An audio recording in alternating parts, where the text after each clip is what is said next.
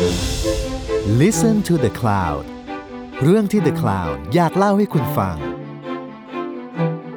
สวัสดีค่ะ คุณอยู่กับเตยพาซินีประมูลวงจากอาร์เทเลอร์และนี่คือศิลปะการต่อสู้พอดแคสต์ที่จะมาเล่าให้ฟังถึงการต่อสู้ด้วยศิลปะ ของเหล่าศิลปินและนักสร้างสรรค์จากหลายยุคหลายสมัย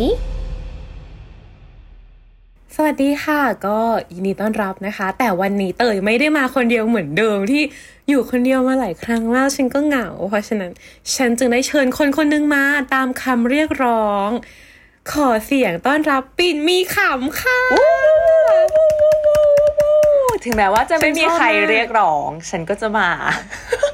ฉันได้ยินข่าวคราวมาจากหลายๆคนจริงๆว่าเขาเรียกร้องเธอ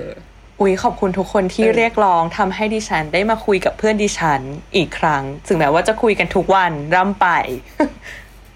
แต่ว่าวันนี้เราจะมาคุยกันในเรื่องที่ จริง ๆ เราสองคนก็แบบมีการจับตามองกันเนาะพี่ปิ่นอืมก็คือเรื่องกระแสของการใช้สีรุ้งในสื่อต่างๆ ในช่วงเดือนมิถุนายนนี้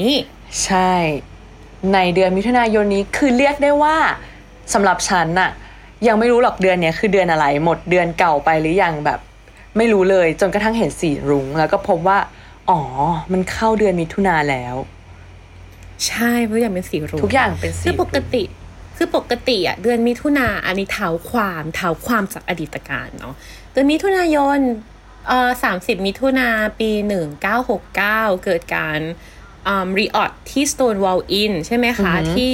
เป็นจุดเริ่มต้น เพราะว่ามันคือการต่อสู้ระหว่างตำรวจที่เข้าไปสลายผับ LGBTQIA+ แล้วตอนนั้นยังไม่เป็นคำยาวขนาดนี้เป็น LGBT เออ ประมาณนี้ เออ เขาก็เลยสู้กันอยู่ 4 วัน รีออดอยู่ 4 วัน แล้วหลังจากนั้น 1 ปี คือปี 1970 จึงกลายเป็นไพร์พาเรดครั้งแรก เออ ตอนเดือนนี้แหละเดือนมิถุนายน และกลายว่าทำต่อ ๆ กันมาทุก ๆ ปี แล้ว คำถามก็คือสุดท้ายอะสิ่งเนี้ยก็เลยกลายเป็นไพร์มันแล้วว่าถ้าเกิดคนไทยสงสัยว่า เอ๊ะ แล้วทำไมต้องเป็นธงสีรุ้งก็คือมีอธิบายอยู่แล้วอยู่ที่ไพร์มันปีที่แล้วที่เคยทำเอาไว้นะคะ ในรายการศิลปะการต่อสู้ ก็ไปฟังกันได้เพื่อความเข้าใจใช่มากยิ่งขึ้นเนาะใช่ นี่ก็คือแบบแค่ briefly แบบให้ดูสั้นๆ เพราะว่าวันเนี้ยเราจะมาคุยกันถึงปัจจุบันแล้วว่า แล้วจากวันนั้นตอนปี 1970 เลื่อยมาที่ธงสีรุ้งกลายเป็นสัญลักษณ์เนี่ยค่ะ คือธงสีรุ้งมันเกิดขึ้นหลังปี 70 เนาะแต่ว่าเอาเป็นว่าจนถึงปัจจุบันเนี้ยสีรุ้งอะที่มันถูกใช้ทุกที่อะมันมีความหมายอะไรหรือเปล่าในปัจจุบันอืมและมันสามารถเรียกร้องได้อย่างไรได้บ้างไหมหรืออย่างไร ถามแบบอย่างไรเยอะมากเพราะว่า วันนี้เราจะมาตั้งคำถามค่ะ ใช่ กับสิ่งที่เกิดขึ้น เออคำถามที่หนึ่งเป็นอะไรคะพี่เตยคำถามที่หนึ่งฉันจะพูดว่า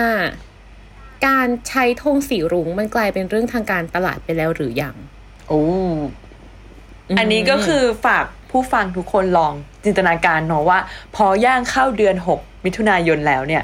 คุณเห็นอะไรเป็นสีลุงบ้างแล้วมันบอกอะไรกับทุกคน ซึ่งอันนี้เราก็จะมาคุยกันว่าเราเจออะไร พี่เตยเจออะไรปิ่นเจออะไรใช่เนาะอะใช่แล้วก็จะมีการจับพวกเรื่องว่าแบบ การกรุ๊ปปิ้งหรือว่าที่เขา วิเคราะห์วิเคราะห์กันมาเอามาเล่าให้ฟังด้วย โดยอันแรกที่เราจะพูดถึงอะคือการพูดถึงประเด็นที่ว่า LGBTQIA+ หรือว่าจริงๆ คือการ IA+ มันเพิ่งมันเพิ่งเกิดขึ้นมาเมื่อไม่กี่ปีมานี้เนาะอืมแต่ว่าจริง ๆ กระแสตั้งแต่ปี 2010 เรื่อยมาเรื่อยๆอะค่ะ มันจะมีกระแสที่เรียกว่า queer baiting อืมอย่างเช่น ถ้าเกิดว่าเราคุ้นเคยเราจะคุ้นเคยคำว่าคู่จิ้น ใช่ไหมอ่าฮะซึ่งคู่จิ้นอันเนี้ยไม่ได้หมายความว่าแค่ว่าต้องเป็นอ่า เป็นซีรีส์เป็นอะไรก็ตามที่พูดถึง LGBTQ นะ แต่ว่ามันก็จะมีฝรั่งก็จะมีคำว่า shipping ก็คือว่าเฮ้ย ฉันเห็นสองคนเนี้ยอยู่ในแบบซีรีส์ Teen Wolf อย่างเงี้ยเป็นผู้ชายสองคนดูเป็นเพื่อนกันแล้วก็แบบรักกันมาก ฉันจิ้นสองคนนี้อย่างเงี้ยก็ได้ แล้วจริง ๆ ถามว่าซีรีส์เองหรือว่าตัวโปรดิวเซอร์เองเขารู้ไหมว่ากระแสนี้มันมีมันมันรู้อยู่แล้วพี่ปิ่นอืมอยู่ที่ว่าเขาจะใช้ยังไง และหลาย ๆ ครั้ง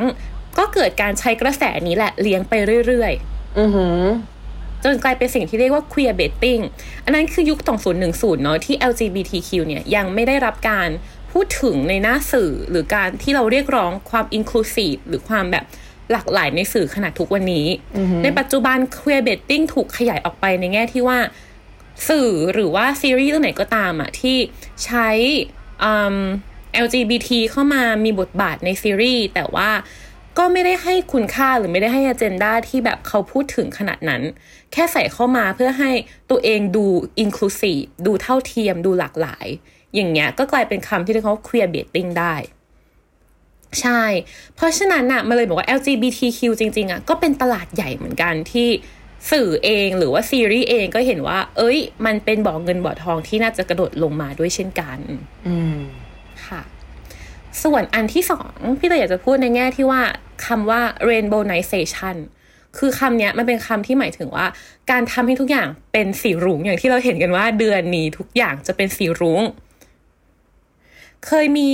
เคยมีนักเขียนคนหนึ่งเขียนตอนปี 2018 ซึ่งจริง ๆ อันเนี้ยเป็นสิ่งที่เขียนปุ๊บอะเราอาจจะรู้สึกรีเลทเลยก็ได้ในปัจจุบันเขาบอกว่าเขาพาแม่ไปเที่ยวนิวยอร์กแล้วปรากฏว่าเขาเดินไปทุกที่อะ ห้างร้านไหนก็ตาม H&M J Crew อะไรก็ตาม Nike ทุกอย่างเป็นสีรุ้งหมดเลย อืม เออ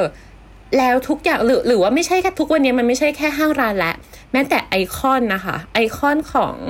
สื่อไอคอนของอะไรก็ตามตอนเนี้ยทุกอย่างก็จะเป็นสีรุ้ง ก็คือกระโจนเข้ามาในโลกดิจิตอลแล้วด้วย สีรุ้งนั้น ใช่ ใช่ เพื่อสีรุ้งเนี้ยมันก็เหมือนกับการบอกว่าแบบเฮ้ยฉัน support เธอนะฉันสร้าง awareness ว่าพวกฉันนะยอมรับ LGBTQIA+ นะอืมแล้วการ support นี้มันยังไงพี่เต๋อมันเพียงพอไหม น่าสนใจมากใช่ไหมคำถามน่าสนใจมาก คือเนี่ยเราพูดมาสองประเด็นเนาะหนึ่งคือเรื่องของ queer baiting คือการ representation ของ LGBTQIA+ ในสื่อ และสองคือเรื่องของทางการค้าและ rainbowization ข้อแรกอะพี่ปิ่นสิ่งที่น่าสนใจมากๆก็คือ แม้ว่าตัวละคร LGBTQIA จะมีมากขึ้นในในสื่อในซีรีส์อะค่ะ แต่มันมักจะเป็นตัวละครที่สร้างขึ้นมา อย่างที่คนทั่วไปอะอยากจะเห็น แต่ไม่ได้ represent กลุ่มคนเหล่านี้จริง ๆ หรือเปล่าอืมเออ อันนี้ก็เป็นคำถามที่ถูกถามกันมาเรื่อย ๆ เพราะว่าอ่าซีรีส์เองก็ตามก็จะต้องแบบโอเค ต้องสมมติว่าเป็นผู้ชายเด็กผู้ชายเก่งเนี่ยก็ต้องเด็กผู้ชายที่ดูหน้าตาน่ารัก ดูหน่อมแนมหน่อมแนมหน่อย ดูแบบเออน่าเอาใจช่วย หรืออาจจะต้องพูดถึงการ coming out แต่จริง ๆ แล้ว aspect ในชีวิตของ LGBTQ ของการเป็นเด็กคนหนึ่งมันมันมากกว่านั้นไหมอืมอันนี้ก็เป็นสิ่งที่เขาพูดถึงกัน แล้วยิ่งในปีที่ผ่านมา มันมีซีรีส์เรื่องหนึ่งชื่อว่า Our Flag Mean State เป็นเรื่องเกี่ยวกับโจรสลัด แล้วซีรีส์เรื่องเนี้ยมันเป็นม s ส o n e ของ LGBTQ มาก ๆ เพราะว่ามันพูดถึงการเป็นเกย์ในโลกของโจรสลัดอืมเพราะฉะนั้นพี่ปิ่นคิดถึงว่าว่าแบบโจนสลัดมันก็มีทั้งคนดี คนเลว คนประหลาด คนที่งง แล้วทุกคนมีแผลในชีวิตอะอือหือเพราะฉะนั้นอะมันเลยเปิดเปิดประตูอีกประตูหนึ่งขึ้นมาว่า จริง ๆ พื้นที่ของ LGBTQAI+ ในสื่อเองอะค่ะ มันก็ควรจะครอบคลุมไปถึงคนที่ไม่ใช่แค่ดีงามเท่านั้นหรือเปล่าอืมส่วนที่สองเนี่ย เป็นประเด็นที่เราจะมาพูดถึงเป็นหลักในวันนี้เลยคือ ห้างร้านต่างๆ หรือว่า organization องค์กรต่างๆ ที่เปลี่ยนเป็นสีรุ้งอะ่ะ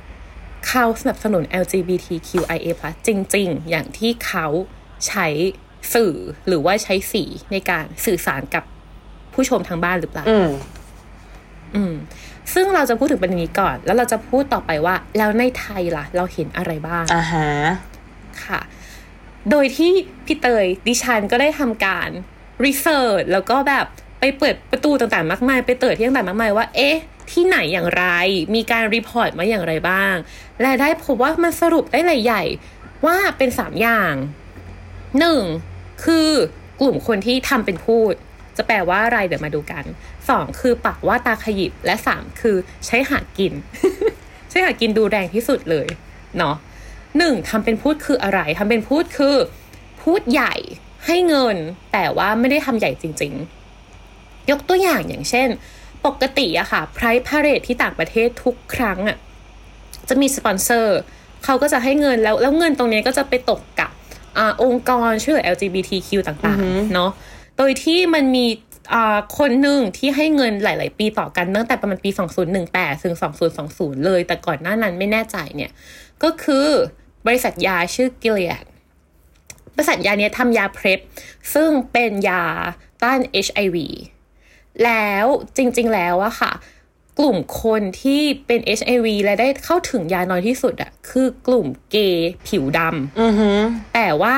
เงินที่บริษัทนี้เลือกที่จะเอามาลงอะก็เลือกเอามาลงกับการสปอนเซอร์ไพรส์พาเรดเพื่อให้ตัวเองอะดูดีเพื่อให้ตัวเองมีแบบมีชื่อว่าเฮ้ยฉันสนับสนุน LGBTQ นะ แต่จริง ๆ ตัวเองทำได้มากกว่านั้น คือการให้ยาหรือว่าทานทำให้ยาของตัวเองถูกลง แต่ว่าก็ไม่ทำสำหรับกลุ่มคนนี้จริง ๆ ที่งานมันจะ Impact มากกว่าเดิม ก็คือย้อนแย้ง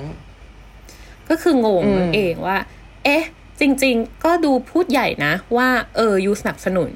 you แบบแปะโลโก้ทุกที่ แต่ว่า action จริง ๆ ของ you มันคืออะไร เราไม่เห็น อืมอืมซึ่งจริง ๆ ประเด็นนี้เป็นประเด็นที่ค่อนข้าง controversial มาก ๆ เพราะว่าบริษัทยานี้อะค่ะ เขาทำยา PrEP อะก็ได้เงินมาจากเงินภาษี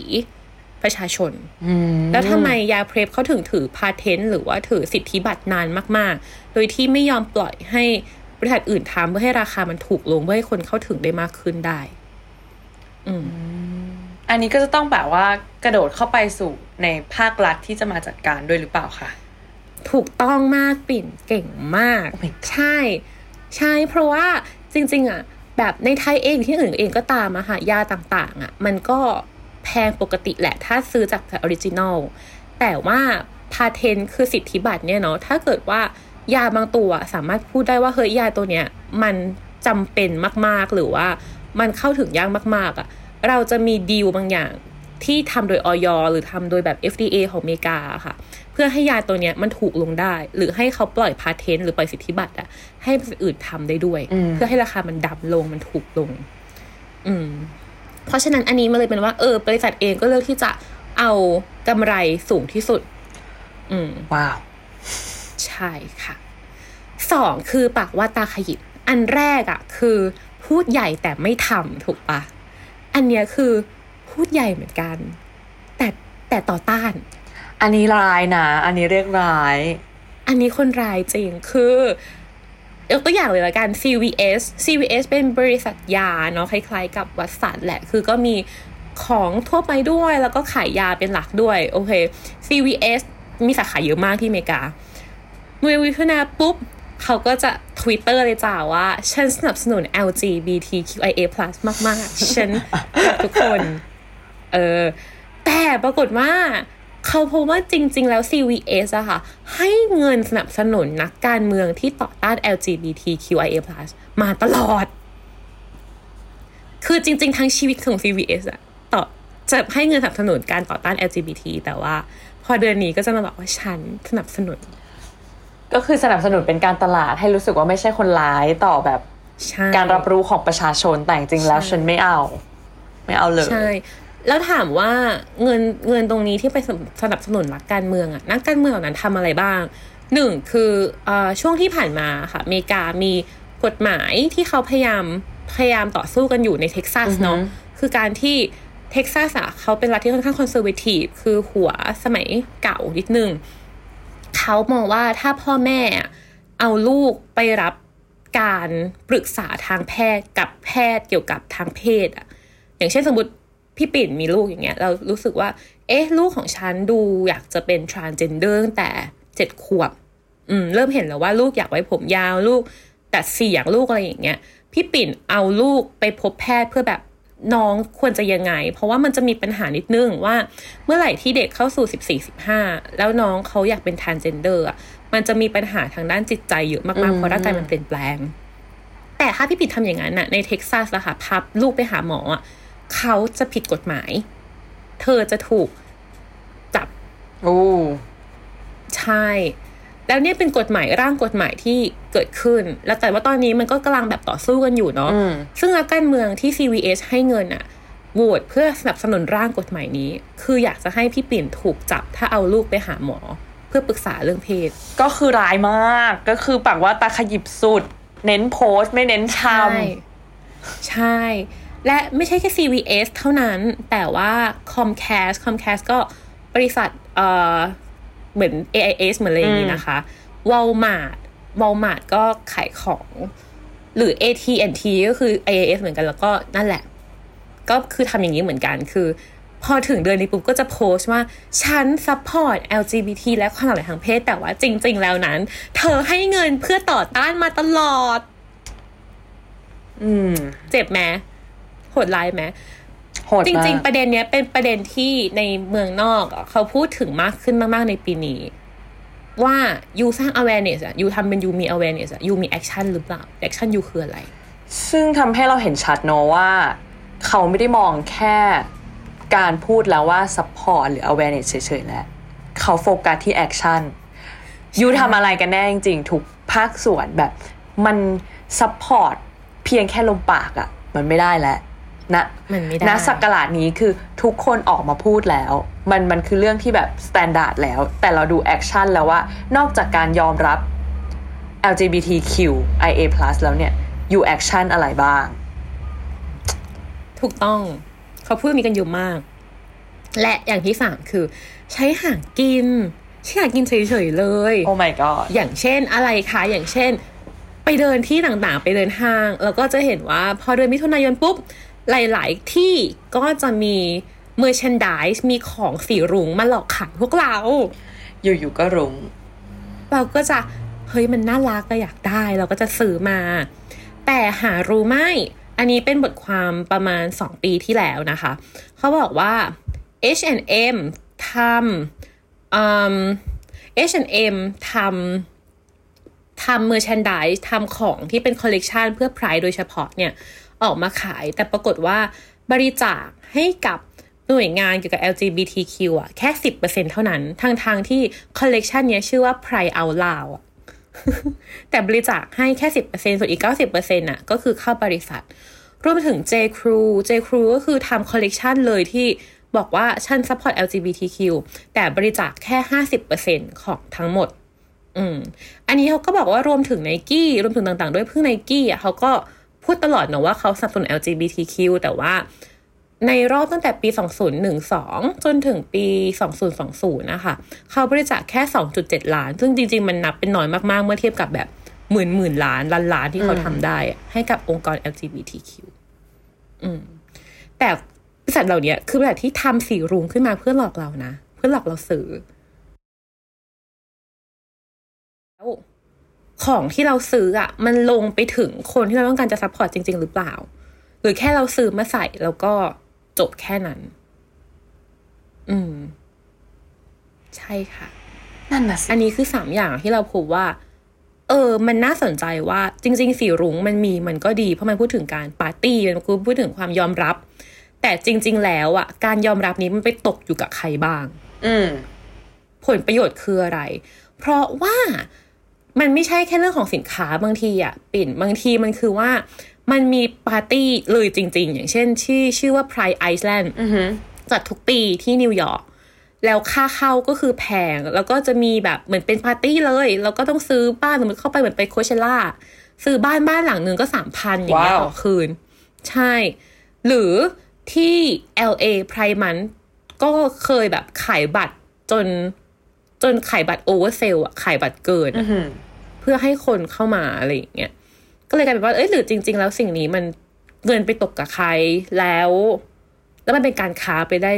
หรือยังตอนเนี้ยมันเป็นการค้าหรือเปล่า แล้วเป็นการค้าเนี่ย มันเป็นได้ไหม ในตอนนี้เราเซเลบรตแบบนี้ได้แล้วหรือยังด้วย อันนี้ก็เป็นอืมคำถามที่น่าสนใจสำหรับเราที่แบบติดตามมา แล้วในไทยล่ะพี่เตย ในไทยน่าสนใจมาก เพราะว่าจริง ๆ ในไทยอะฉันก็พยายามดู เพราะว่าฉันเห็นมากๆว่าปีเนี้ยสายรุ้งถูกใช้ทุกที่ อืมไม่ว่าจะเป็นอ่าค่ายมือถือ หรือห้างสรรพสินค้าห้างสรรพสินค้าเราจะบลายชื่อทุกอย่างเอาบลายหมดเลย แล้วก็ หรือซุปเปอร์มาร์เก็ตบางแห่ง แม้กระทั่งใน museumอืมในในพิพิธภัณในฑ์พิพิธด้วยก็ในเข้าไปแกลเลอเอรี่อก็เข้าไปออ ใช่ ฉันก็เลยพยายามหาเลยว่า แล้วจริง ๆ บริษัทเหล่านี้หรือที่ต่างๆ เหล่านี้ที่เขาชูความหลากหลายอะเขาสนับสนุน LGBTQ ผ่านทางไหนอีกบ้างนอกจากการโชว์ awareness ว่าฉันยอมรับ แล้วฉันก็ไม่เจอเว้ยโซซานะคะคือฉันน่ะอยากรู้ว่า จริง ๆ แล้วแผ่นเหล่านี้ใช้เงิน CSR ไปกับอะไรบ้างหรืออะไรบ้างอย่างเงี้ย ฉันก็หาไม่เจอ ออืม คือมันไม่ใช่ว่าฉันไม่เจอว่าเขาไปจากนะ ฉันไม่เจอด้วยซ้ำว่ามันมีข้อมูลตรงนี้บอกได้ที่ไหนบ้าง ซึ่งถ้าใครรู้อะบอกหน่อย ใช่เออซึ่งอันเนี้ยก็เป็นสิ่งที่เราคุยกับเตยมาตลอดว่า มันไม่ใช่แค่ คุณปิดทองหลังพระแล้วอะอืมการที่ถ้าคุณทำจริง ๆ คุณต้องบอกได้ชัดเจน ว่าคุณทำเพื่อให้คนอื่นเห็นว่าคุณทำรู้ว่ามี action นี้อยู่แล้ว ยิ่งถ้าคุณเป็นเจ้าใหญ่ มันก็ยิ่งสร้างปรากฏการณ์เลยว่าคุณทำจริง มันไม่ใช่แบบ สมมติว่าเราเห็นในสื่อ การรับรู้ของเรามีเพียงแค่ ห้างจัด decorate เป็นสายรุ้งแล้วคุณจะมาบอกทีหลังว่าจริง ๆ เรา support เราใช้เงิน CSR ไปกับนู่นนี่นั่น แต่ถ้าคุณไม่พูดให้มันชัดอะฉันว่าสิ่งนี้ก็สำคัญเรื่องการพูดให้ชัด การสื่อสารที่ตรงไปตรงมาให้ชัดเจน อันเนี้ยใช่ matter จริงๆสำหรับตอนนี้ที่ฉันเจอ ฉันดูข่าวทุกวัน แล้วพบว่า ใช่ ฉันต้องถามเธอเว้ย เพราะว่าพี่ปิ่นเป็นนักดูข่าวไหนยังไง แล้วพบว่าสิ่งสำคัญที่ทำให้ฉันตระหนักแล้วคิดว่าการพูดให้ชัดเป็นสิ่งสำคัญมาก ๆ ในประเทศไทยตอนนี้ กับอืมทุกแบรนด์ที่กำลังสื่อสารเรื่องการสนับสนุนอะไรกันแล้วแต่ ฉันนั่งดูข่าวกับแม่จ้า แล้วก็มีข่าวว่า เอ้ย มีพาเรดมีการเดินของเซเลบริตี้ดาราชื่อดังศิลปินมาเดินเพื่อร่วมบอกว่าเรา สนับสนุนความเท่าเทียมทางเพศ อืม แม่ฉันถามขึ้นมา เราสนับสนุนเรื่องอะไร อืม อืม ซึ่งมันซิมเรื่เปิอลงอะไรมาก ๆ แล้วฉันที่ดูข่าวอยู่ก็ไม่รู้ แค่คำว่าสนับสนุน ความเท่าเทียมทางเพศ มันพอแล้วหรือเปล่า เราควรบอกชัดได้แล้วไหมว่าตอนนี้ movement ของเรา หรือเรื่องที่เรากำลังต่อสู้กับกำลังเรียกร้องกับภาครัฐคืออะไร อย่างเช่นสมรสเท่าเทียมเราพูดตรงๆได้ไหมในสื่อในข่าวว่าพาเลทนี้เรากำลังจะชูประเด็นนี้อยู่ ห้างนี้อืมที่แต่งสีรุ้งเพราะเรากำลังคิดว่าประเทศไทยควรผ่านได้แล้วสมรสเท่าเทียมอืมเพราะว่ามันสิมเปิลมากๆกลายเป็นว่า การพูดตรงๆตอนนี้อะมันเกิดขึ้นได้ยากหรอ เพราะว่า อืม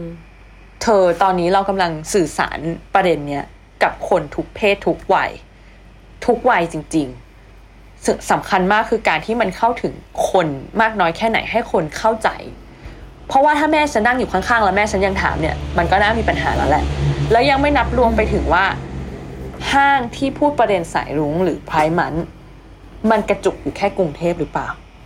อืมอืมการเดคอเรชันนี้มันกระจายไปทั่วไหม เพราะว่าต้องยอมรับว่าเรามีห้างแฟรนไชส์ที่มีแทบเยอะมาก มีแทบ ทุกจังหวัดเป็นห้างเดียวกัน เครือใหญ่ สิ่งเหล่านี้ไปถึงไหม เพราะว่าตอนนี้ฉันก็เลยแบบไปลองดูว่า เอ้ย ตอนนี้แต่ละที่มันจัดงานอะไรหรือเปล่า ก็กลายเป็นว่ามันถูกโปรแค่ในเมืองหลวง แต่อืมแต่ประเด็นเนี้ยมันคือประเด็นของทุกคนไหมพี่เตยใช่ที่ไม่ว่าจะอยู่ตรงไหนคุณควรรู้ ใช่สำหรับเรามันเป็นประเด็นที่ ควรพูดให้อย่างที่ปิ่นพูดมันคือควรพูดให้ง่าย และควรพูดให้กว้าง ใช่ อืม แล้วแล้วเราก็แบบว่าอะถ้าเกิดว่าต้องยอมรับอย่างหนึ่งว่าประเทศไทยมันมันยากที่จะปฏิเสธว่าเราขับเคลื่อน หรือสถานที่สำคัญของเราแลนด์มาร์กต่าง ๆ มันโยนไปสู่ห้างเนาะดังนั้นห้างทำอะไร มันคือการเปิดการรับรู้ของคนแบบ mass คนหมู่กว้างอยู่แล้วอะ แล้วฉันก็คิดว่าอืมอะทุกห้างจัด celebrate celebrate Pride มัน ดูมดามแบบนู่นนี่นั่น เราไปห้างกับพี่เตยหลายครั้ง เราไปด้วยกันอืมเราเจอเราเจอหมด เราเจอการเฉลิมฉลองทุกห้างที่เราย่างก้าวเข้าไปอืมแต่เราไม่รู้ว่าการเฉลิมฉลองนั้นน่ะ มันคือเพื่ออะไร คือตอนนี้เรารู้แล้วแหละว่า ทุกที่ทำเราพูดประเด็นเรื่อง LGBTQIA+ แต่อะไรล่ะที่จะทำให้ เขามาเท่าเทียมกำลังเรียกร้องอยู่ มันกลับไม่ชัดอืมซึ่งเราก็เลยเป็นดูว่าแล้วห้างในต่างประเทศอะเขา action ยังไงบ้าง เออ action ยังไง เริ่มเลยก็คือเราไปเจอข่าวของแคลิฟอร์เนียเนาะที่แบบว่าพออเขาพูดเรื่องประเด็นความเท่าเทียมแล้วจดกฎหมายมันผ่านอะสิ่งแรกที่เขา action ในห้างเลยอะก็คือการที่เอ่อ child care พวกอุปกรณ์การเลี้ยงดูเด็กหรือเสื้อผ้าหรือของเล่นอะมันจะถูกจัดเป็นเพศเดียวกัน คือรวมอืมไม่ว่าอะไรก็คือคุณมาเดินซื้อมันจะอยู่ในเชลฟ์เดียวกัน เพื่อที่เขาบอกว่ามันต้องสร้างการรับรู้อะตั้งแต่จุดเล็ก ๆ คือเมื่อเด็กเกิดขึ้นมา เขาจะเห็นสิ่งเนี้ยอยู่รวมกัน แล้วพ่อแม่ที่กำลังจะเลี้ยงลูกอะในต่อต่อไปเขาจะได้เรียนรู้ว่ามันไม่ได้มีการแบ่งแยก คือเมื่อก่อนการค้ามันถูกแบ่งด้วยสี ชมพูกับฟ้าอืมถูกไหม แยกว่าผู้ชายต้องฟ้าหญิงต้องสีชมพู ซึ่งสิ่งนี้มันเป็นจุดเล็ก ๆ ที่ทำให้เกิดการเลือก choice คุณมีแค่นี้ มีแค่สองอย่างมีแค่สองเพศ แต่เมื่อไรที่มันรวมเป็นหนึ่งเดียวปุ๊บอะมันจะยกเลิกการมีตัวเลือกให้คุณ คุณสามารถเป็นอะไรก็ได้ คุณจะหยิบเสื้อผ้าท่อนบนเป็นสีชมพู ท่อนล่างเป็นสีฟ้าก็ได้ ซึ่งมันจะทำให้ความหลากหลายมันเกิดมากขึ้น เด็กสามารถเลือกได้ตัวเองมากขึ้น ไม่ใช่แค่ คุณเป็นผู้ชายแล้วแม่เข็นรถเข้าไปสีฟ้า แล้วคุณต้องเลือกของสีฟ้าเท่านั้นอืมเขาก็มองแค่นี้จุดเริ่มต้น แต่ถามว่ามันยัง cover ไปถึงการแยกเอ่อการจัดเสื้อผ้าชายหญิงที่เป็นแบบอดัลไหม ผู้ใหญ่ไหมอือฮึก็คืออย่างไม่ถึงจุดนั้น แต่เขาคิดว่าจุดเล็กๆ อย่างเงี้ย มันสร้าง action ที่ค่อยๆ ปรับเปลี่ยนการรับรู้ของคนได้ ดีอืมแบบได้ ซึ่งฉันก็คิดว่าแบบ เออมันน่าสนใจมากกับประเด็นนี้ที่ว่า เพียงแค่เราสลับการจัดวางมันเปลี่ยนการรับรู้แล้วมันเป็น action ที่คุณไม่ต้องบอกว่าคุณสนับสนุนน่ะ อืม คุณทำให้มันเกิด เอ่อ system ที่มันแบบ ไม่เป็นแบบเดิมแล้ว เพราะว่ามึงโลกทุนนิยมอะค่ะ ปฏิเสธยากที่จะขับค่ะเคลื่อนด้วยห้างเข้าไปซื้อของในห้างทุกวัน อืม อันนี้ก็เป็นสิ่งอืมที่เราเห็นว่า เออ น่าสนใจดี ซึ่ง อันนี้เป็นข่าวที่ ทำเมื่อปี 2021 ซึ่งมันเพิ่งผ่านร่างมา ตอนนี้ก็น่าจะแบบกระจายมากยิ่งขึ้นแล้ว กับแนวคิดชุดนี้ ใช่ อืม ใช่ หรือสำหรับฉันอะฉันรู้สึกว่าสิ่งที่เล็กน้อยมหาศาลมาก ๆ คือหนังสือเด็ก อืม เออ แบบหนังสือนิทานหรืออะไรก็ตามเราจะเห็นว่าในต่างประเทศตอนเนี้ย เรามีหนังสือนิทานสำหรับเด็กที่ ให้เห็นถึงพ่อแม่ที่ไม่ใช่แค่แบบผู้หญิงใช่ผู้ชายเท่านั้นแล้ว หรือการ์ตูนปีนตอนเนี้ยคือการ์ตูนต่างประเทศเองอะ่ะก็ให้เห็นมากขึ้นแล้วว่าแบบ โอเค มันมีแบบตัวละครผู้หญิงกับผู้หญิงที่สุดท้ายก็เป็นเป็นแฟนกัน หรือพ่อแม่ที่ก็เป็นผู้ชายทั้งคู่อะไรอย่างเงี้ยค่ะเลยรู้สึกว่า เออ จริง ๆ มันคือจุดเล็ก ๆ ที่โอเค เริ่มจากเด็กที่จะโตขึ้นมาเป็นผู้ใหญ่อืมและเขาไม่รู้สึกว่าสิ่งนี้มันมันแปลกอะ ใช่แล้วสิ่งเนี้ยเป็นสิ่งที่ทำได้โดยที่ไม่จำเป็นต้องรอเดือนมิถุนาอืม ไม่ต้องรอให้ปีหนึ่งวนกลับมาแล้ว เอาสายลุงมาเล่า เพราะฉันก็ไปอ่านใน Vox เนาะสัมภาษณ์อืมว่าถ้าเราจะเป็นผู้สนับสนุน LGBT ที่น่ารักเนี่ย เราควรคิดถึงอะไร แล้วก็มีประเด็นคิดถึงอะไรบ้างเรนโบว์มาเลย แน่นอนคือถ้าพูดถึง LGBTQIA+ มันต้องมีเรนโบว์เข้ามา เขาก็พูดว่าทุกวันของเขามันไม่ใช่สีเรนโบว์แบบที่ทุกคนเซเลบรตมันมีวันที่แย่เป็นสีดำเป็นสีเทา แต่เขาแค่ต้องการว่าเราเชื่ออะไร ในเขาเราจะผลักดันประเด็นไหน เป็นเพื่อนเขาบ้าง อันนี้คือสิ่งอืมที่เขาต้องการ ซึ่งแบบมันซิมเปิลมากแล้วมันไม่ได้มีแค่เรื่องสีอะเราไม่ต้องพูดแค่ใช่สีรุ้งแล้วอะอืมใช่สำหรับฉันนะฉันรู้สึกว่าสีรุ้งอะเป็น เป็นซิมโบลหรือเป็นสัญลักษณ์ที่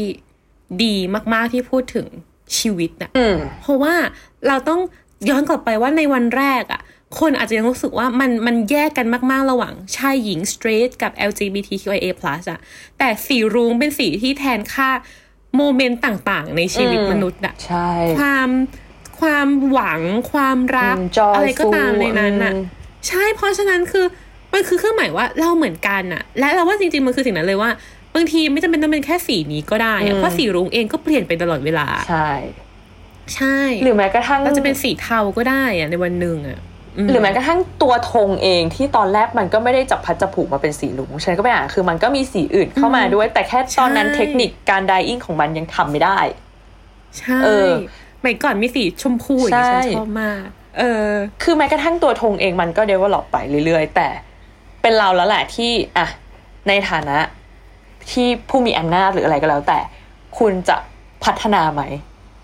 หรือยังเล่นมุกซ้ำอยู่ รอครบเดือนครบครบปีแล้วก็ อะเฮโลออกมา เหมือนเดิมออใช่ ซึ่งซึ่งพอเราพูดถึงการเซเลบรตเนี่ยคือทั้งเมืองดูเหมือนจะเซเลบรตร่วมกัน มีความเซเลบรตหลายแปลว่าอะไรพี่ปิ่นเฉลิมฉลองฉลองพี่สาวมีความเฉลิมฉลองขอโทษค่ะ มีความเฉลิมฉลองร่วมกัน แต่เราว่าสุดท้ายอะพอเราจริง ๆ อันนี้เป็นสิ่งที่ปิ่นถามเราก่อนจะอัดแล้วเรายังไม่ได้ตอบ เพราะว่าคุยกันเยอะมากเหมาเรื่องอื่น เออ คือปิ่นถามว่าแล้วอเจนดาแรกของการเกิดขึ้นของของตัวไพร์พาเรดอือะมมันมันเหมือนปัจจุบันไหมมันเซเลบรตไหมแล้วคนมองว่ามันคือการเซเลบรตไหมอืมอันเนี้ยจริง ๆ มีสารคดีเลยที่เขาไปถ่าย ไม่ใช่ปี 70 แท้ ๆ แบบปีศูนย์คือปีแรกอือฮึแต่ว่าเป็นช่วงปีนั้น เขาก็ไปถ่ายทั้งพาเรดและถ่ายทั้งคนที่มาอ่าฮะดู เออ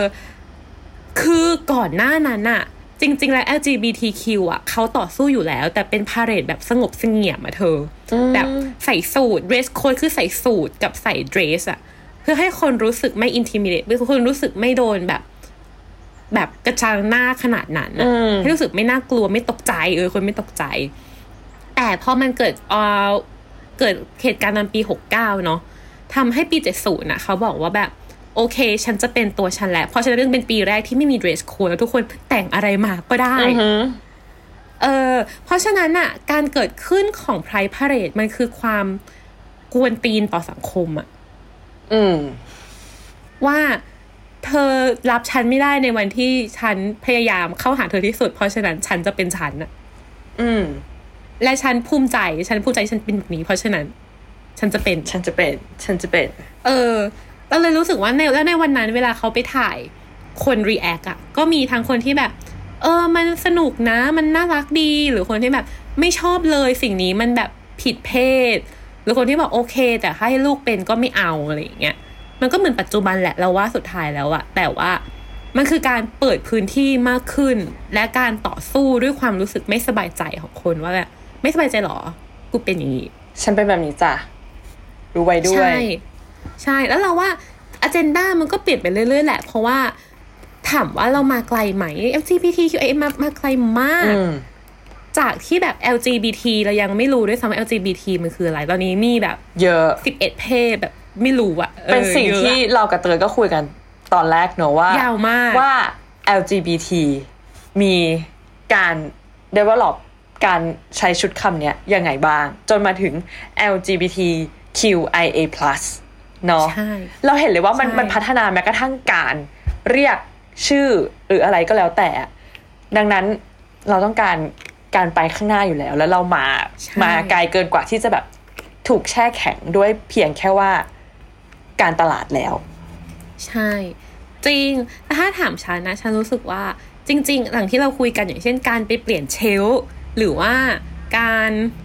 เปลี่ยนหนังสือมอะไรอย่างเงี้ยเอ้ย จริงๆหนังสือก็เรื่องก็คือเรื่องเล็กๆ น้อยๆ แหละที่มันทำได้ แต่เราว่ามันมีอีกหลายภาคส่วนมากๆที่มันทำได้อย่างเช่นฉันกับปิ่นก็คือเป็นคนรักสื่อสารมวลชนมาก อ่านข่าวกันทุกวัน ปิ่นก็คือดูข่าวทุกวัน เออฉันพบว่า New York Times เองหรือ New Yorker เองอะก็พูดถึงประเด็น LGBTQIA+ ที่มีความเป็นมนุษย์สูงมากอืมๆอย่างเช่น New Yorker เขาทำหนังสั้นเกี่ยวกับการ coming out ว่ามันยากเสมออะคือเขาให้นักแสดงที่เป็น LGBTQIA+ อะค่ะ มาแสดงหน้ากล้องว่า แสดงให้ดูหน่อยสิว่าการ coming out ทำยังไง คือไม่ต้องเอาเรื่องจริงมาแสดงนะ มาแสดงให้ดูหน่อย อืม อืม ใช่ แล้ว แล้วเขาก็ตั้งคำถามกับสิ่งนั้นนะว่า มัน มันถูกพอเทรในสื่อหนึ่ง มันถูกพอเทรในสื่อแบบไหน สองแล้วคนที่เล่นคนที่เป็นเองจริง ๆอะเขารู้สึกยังไงกับสิ่งนี้ เออ และสามมันมันช่วยได้จริงๆไหมการ coming out อืม อืม หรือการแบบไปบอกพ่อแม่ว่าแบบแม่หนูเป็นเกย์เงี้ยสมมุติ อืม เราว่ามันก็เป็นเรื่องเล็กๆน้อยๆมาก ๆ ที่มหาศาลเนาะหรือว่าอีกเรื่องหนึ่งของนิวยอร์กเกอร์คือ ไปตามเด็กเจ็ดขวบมั้งถ้าจำไม่ผิดแบบเด็กอายุประมาณอย่างนั้นอะที่ เรียกตัวเองว่าตัวเองเป็น transgender แล้วแม่เขาโอเคไหมแม่เขา move คืออะไร อืม อืม หรือ New York Times Mag พูดถึงการรับอ่าการรับการปรึกษาทางการแพทย์ของเด็ก transgender 13-15 ปีอืมแล้วลึกมากแบบ เอาเอาไกด์ไลน์ของการแพทย์มาคุยกันจริง ๆ ดูเรื่องแบบการประชุมทางการแพทย์อะไรอย่างเงี้ย ก็เลยรู้สึกว่าจริง ๆ เราต้องการพื้นที่ที่พูดถึงประเด็นเหล่านี้อะใช่ อืม ประเด็นที่แบบก่อนที่เราจะบอกว่าภูมิใจอะเราเข้าใจกันในฐานะ มนุษย์แล้วความภูมิใจมันจะตามมา ความยอมรับมันจะตามมาอืมเพราะสุดท้ายมนุษย์ทุกอย่างมันคือสีหลุงอะมันคือความหวังความรัก ความเข้าใจความเศร้ามันคือทุกอย่างในนั้นทุกน่ะอย่างจริงที่ๆปค่ะระกอบเป็นมนุษย์น่ะ นะคะ อืมโอ้ยวันนี้ วันนี้หนักเนาะหนักแหมแต่มันก็ได้ดี เพราะว่าทุกอย่างมันคือ เราอยากไปข้างหน้าจริงๆไงเราเลยเกิดการตั้งคำถามใช่ว่าตอนนี้เราการรับรู้ของเรามันมันเป็นยังไงอยู่ เราเจอสื่อแบบไหน สิ่งที่แวดล้อมเรา มันทำให้เรารู้สึกยังไง เออ ซึ่งมันต้องพูดได้อยู่แล้ว ใช่ และสุดท้ายคือประเด็นที่จริง ๆ เตยกับปิ่นคุยกันเมื่อวาน คือเอ่อของเดคอเรชันสีลุงต่างๆอะสุดท้ายมันก็จะถูกทิ้งหรือเปล่าเราก็ไม่รู้อะอืมเออ แต่อ g e n d a ถ้าเกิดว่ายูพูด และยู speak out แล้วยูช่วยกันสู้อะมันจะอยู่ถาวรอะใช่ ของตกแต่ง เดี๋ยวมันพัง เดี๋ยวมันก็ถูกทิ้ง สายลุง เดี๋ยวปีหน้าเฉดสีอาจจะเปลี่ยนไป อาจจริงเรื่องของสีเรื่องของอะไรแม้กระทั่งแม่สีก็ตามแบบ มันเปลี่ยนไปได้อยู่แล้ว ในมุมมองในเทรนด์แต่ละปี แต่อ g e n d a อย่างที่เตยพูดมันจะอยู่ถ้าคุณ actionอืมสุดท้ายค่ะ ขอคำถามสุดท้ายก่อนที่จะจากลาในวันนี้ agenda อะไรที่ปิ่นอยากจะให้เกิดการพูดถึงมากขึ้นเกี่ยวกับ LGBTQIA+ แน่นอนตอนนี้ก็คือสมรสเท่าเทียมอืม แบบเราเราอยู่ในจุดที่มันเขาเรียกว่าอะไรอะเรามีคนรู้จักที่เขาเขาเอ่อคิดการแต่งงานมันสำคัญอะพี่เตย มันพูดถึงสิทธิมันพูดถึงการมีอยู่หรือแม้กระทั่งเมื่อไหรที่คุณหมดรักอะสิทธิมันยังอยู่อะอืม ฉันไม่ได้มองถึงแค่เขารักกัน แล้วเขาควรได้ได้รับสิทธิในการยอมรับ แต่เมื่อไหร่ที่คุณหมดรักแล้วสิทธิ มันยังอยู่แล้วคุณสามารถเรียกร้องสิทธิที่เป็นของคุณได้อะบ้านที่คุณสร้างกันมา แต่ถ้ามันถูกแบ่งครึ่งแล้วเราควรจะได้อะไรกลับมาหลังจากนั้นบ้างอะมันไม่ใช่แค่เรื่องของความรักแล้วอะมันไปไกลกว่านั้นแล้วเมื่อหมดรักแต่ฉันในฐานะที่เป็นคน คนหนึ่งอะควรจะได้รับอะไรต่อจากนั้น หรือ เราตายไปแล้ว คนอื่นอืมๆจะได้อะไรต่อจากเราอืมฉันคิดว่ามันมันไม่ใช่แค่เรื่องของตัวเราคนเดียวแล้วอะอันเนี้ย มันส่งผลอืมถึงทั้งหมดอะเพราะทุกคนเป็นมนุษย์เหมือนกันอะมันไม่ได้มีแค่ชายหรือหญิงแล้วอะอืม ใช่ อันนี้สำหรับฉัน พูดดีมากเลยอะ่ะเออ ฉัน ฉันก็คือเห็นด้วยหนึ่ง แล้วอีกประเด็นหนึ่งที่ฉันรู้สึกมากๆ คือ ฉันอยากให้เมื่อเมื่อเราพูดว่ายอมรับจริง ๆอะ่ะมันควรมีการศึกษาในโรงเรียน ที่ไม่ใช่แค่ชายหญิงอะ่ะ อืม เออ ฉันไม่อยากให้น้องฉันที่ตอนนี้แบบหลานฉันที่เด็กน้อยเนาะโตมาแล้วรู้สึกว่าการเป็น LGBTQIA+ มันมันต้องทำความเข้าใจตอนโตอะแต่คือมันควรตั้งแต่เด็กที่น้องรู้สึกว่ามันเป็นเรื่องปกติ มากกว่า ที่จะมารู้สึกว่ามันประหลาด เพราะว่ามันไม่ตรงกับที่ครูสอนในโรงเรียน อืม อืม ก็เริ่มจากเด็กหญิงเด็กชายนะคะ จริง แล้วสุดท้ายที่เราเห็นตรงกันคือเรื่องการพูดถึงในสื่อเนาะอืม แน่นอนเรื่องนี้ สื่อสำคัญยังไงคะสื่อสำคัญยังไงสื่อสำคัญ เธอเถียงไม่ได้ ให้ตายก็เถียงไม่ได้ ทุกอย่างมาถูกอิ f ฟ u e n c e ผ่านสื่อถูกจูงใจผ่านสื่อถูกสื่อควบคุมอยู่แล้ว ดังนั้นอืมสื่ออยากเราอยากให้เขาพูดให้ชัด พูดให้เคลีให้ยร์แม่ปิ่นไม่งง ให้แม่ฉันไม่ต้องมาสะกิดถามว่า เขาเรียกร้องอะไรอืมความเท่าเทียมคืออะไร เราจะเท่ากันยังไง ตอนนี้อืมด้วยวิธีไหน ค่ะจริงได้ก็น่าจะประมาณนี้ แล้วเรามาเจอกันใหม่อีกอาทิตย์หน้าซึ่งปิ่นก็จะอยู่อีกอาทิตย์หนึ่งฝากเนื้อฝากตัวด้วยนะคะ ก็คือแบบตามคำเรียกร้องก็คือมาอยู่เลยสองอาทิตย์แต่แล้วก็เดี๋ยวก็จะมาอีกใช่ขอบคุณค่ะที่มาแลกเปลี่ยนกันศิลปะการต่อสู้มาคุยกับเพื่อนที่ไหนก็สนุกทุกทีได้ความรู้ใหม่ แม้ว่าจะมานั่งคุยก็ตาม ก็ยังขอบคุณค่ะได้รู้ความรู้ใหม่หน้างาน เออ เหมือนกันค่ะ ก็ได้รู้จักจากเพื่อนเหมือนกันหลายๆอย่าง ไว้เดี๋ยวเจอกันใหม่จ้า ขอบคุณสวัสดีค่ะทุกคนติดตามเรื่องราวดีๆ และรายการอื่นๆจาก The Cloud ได้ที่ readthecloud.co หรือแอปพลิเคชันสำหรับฟังพอดแคสต์